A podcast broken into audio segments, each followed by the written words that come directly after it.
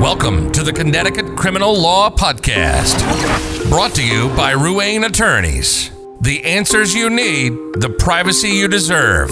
Each season tackles a different area of criminal law. Now, to your host, Jay Ruane.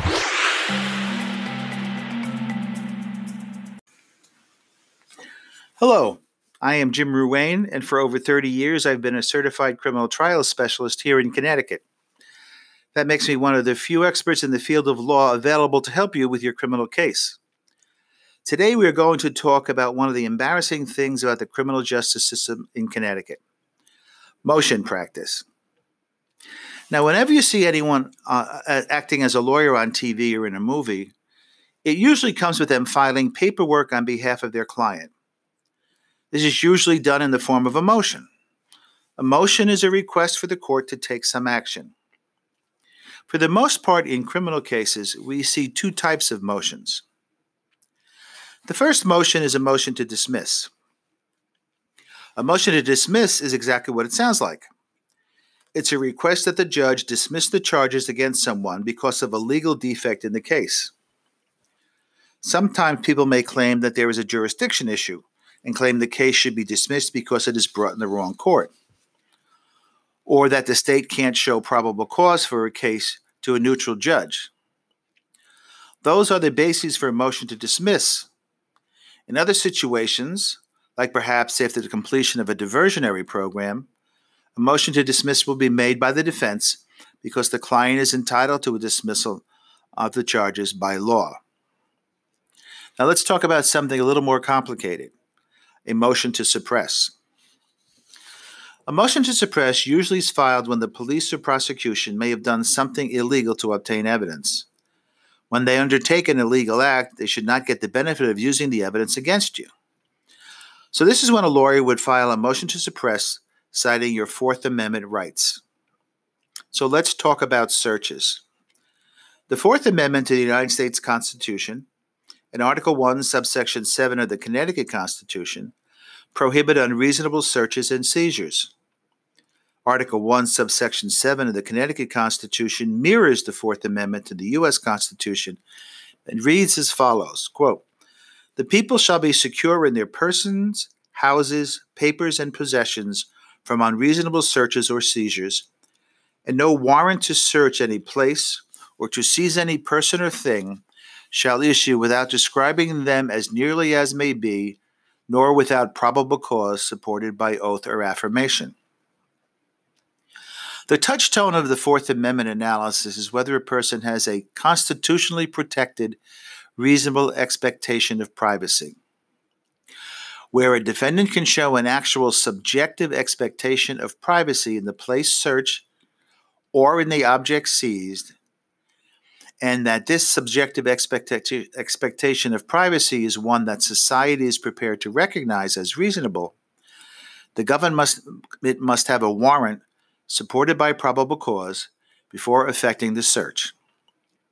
Conversely, without a reasonable expectation of privacy, a search performed by government officials or a public employer will not violate the Fourth Amendment, regardless of the search's nature and scope.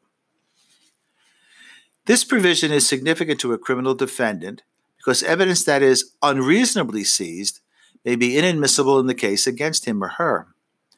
As nearly every prosecution involving drugs involves the admission of those drugs into evidence, this constitutional protection and the related exclusionary rule is of paramount importance to the defendant facing drug charges because, as a practical matter, if the introduction of the narcotics can be prevented by establishing the illegality of the search and seizure, which turned up the evidence, the prosecution will be defeated.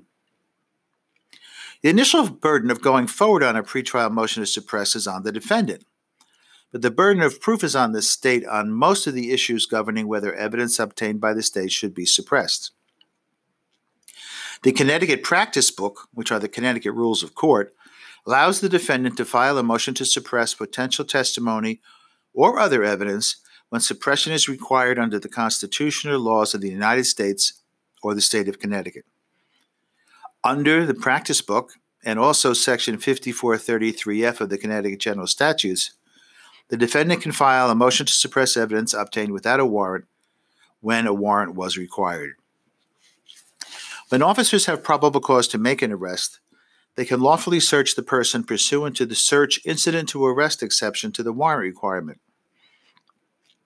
An officer can stop, stop a suspect if they have reasonable and articulable suspicion that the individual has committed or is about to commit a crime. When determining if a police officer has a reasonable articulable suspicion, the court applies what is known as the totality of the circumstances test. That is, the court must determine whether the detaining officers had a particularized and objective reason for stopping the person suspected of criminal activity. Furthermore, if an officer reasonably believed that the detained individual might be armed or dangerous, the officer may undertake a pat down search to discover weapons. When individuals are stopped for suspected narcotics activities, it is reasonable for officers to conclude that the suspects might be armed and dangerous because narcotic activity is the type of activity that can result in sudden violence. Officers do not need to be positive that a suspect has a weapon to conduct a pat down. They're allowed to make reasonable inferences based on the surrounding circumstances and their prior experiences. Furthermore, there is a well established connection between drugs and firearms. Under Terry, an officer is allowed to conduct an open handed pat down of the suspect to check for weapons. If an officer has to manipulate the object to determine what it is, he or she has exceeded the lawful scope of a Terry pat down. However, if he immediately recognized the object as a weapon or contraband without manipulation, that's considered a plain feel, and it applies the plain feel doctrine and is a lawful search and seizure if he removes it from the defendant's person. Now let's talk about houses or homes, which are different. In order to search your home, the police need a warrant supported by probable cause, and the warrant must be signed by a neutral and detached magistrate. Also, there is no good faith exception to the warrant requirement in Connecticut. Unlike federal courts, the Connecticut State Court and state constitution does not allow for a good faith exception to the warrant requirement. If a warrant is facially defective, the evidence cannot be admitted under what we call the good faith exception. If the officers think someone else is in the house that poses a danger, they can also look for weapons in the area immediately adjoining where the defendant is arrested, even if not authorized by a warrant. The Connecticut Appellate Court has held that where officers possess a reasonable belief based upon specific and articulable facts that areas in the house to be swept harbor an individual posing a danger to those at the arrest scene, the officers may engage in a limited search for such an individual. And the search is limited to those areas where an individual can be, individual can be found. For example, not hiding in a dresser drawer. They can also search for weapons in areas immediately adjoining where the defendant is arrested, even if they are already handcuffed. This exception is important because if the officer is lawfully present, anything they can observe in plain view, which is immediately recognizable as contraband, such as drugs or weapons, can be seized lawfully. Now, the search and your car.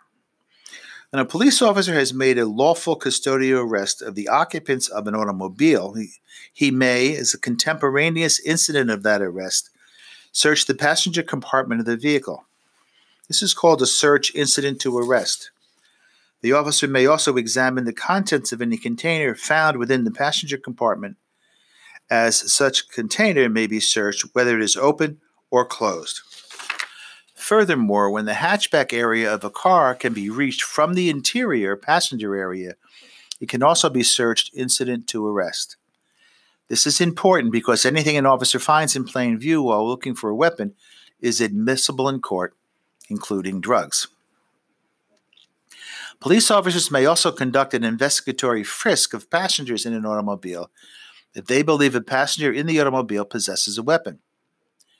When a reasonable and articulable suspicion exists, the detaining officer may conduct an investigative stop of the suspect to confirm or to dispel his suspicions.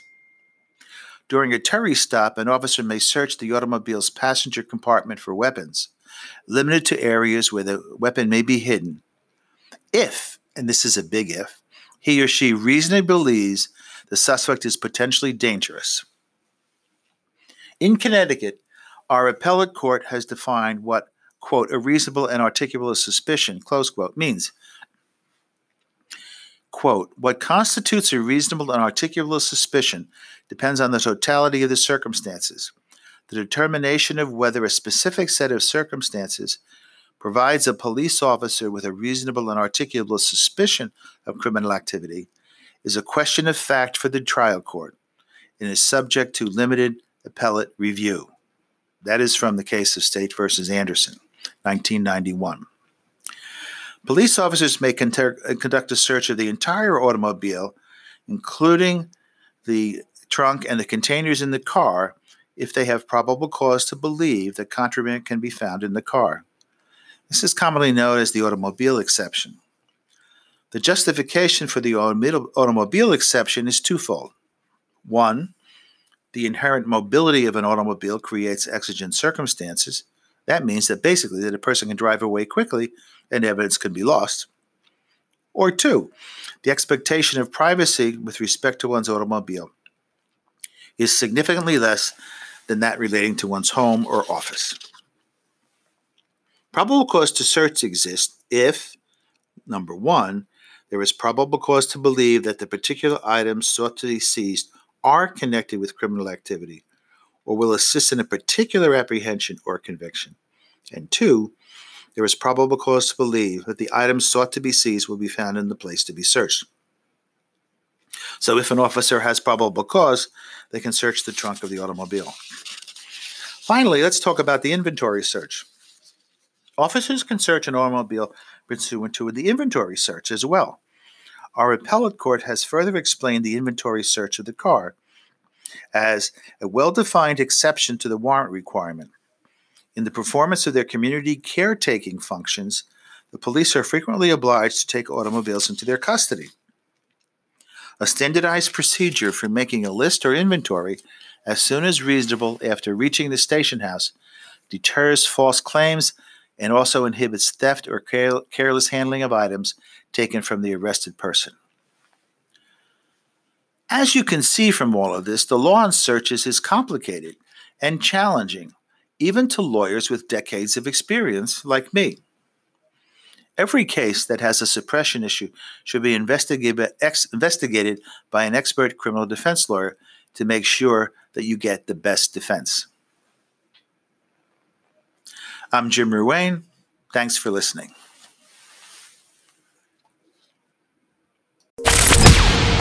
Thanks for listening to the Connecticut Criminal Law Podcast. For more information or to get a free consultation for your criminal law questions, visit us at ruaneattorneys.com or call or text 203 925 9200.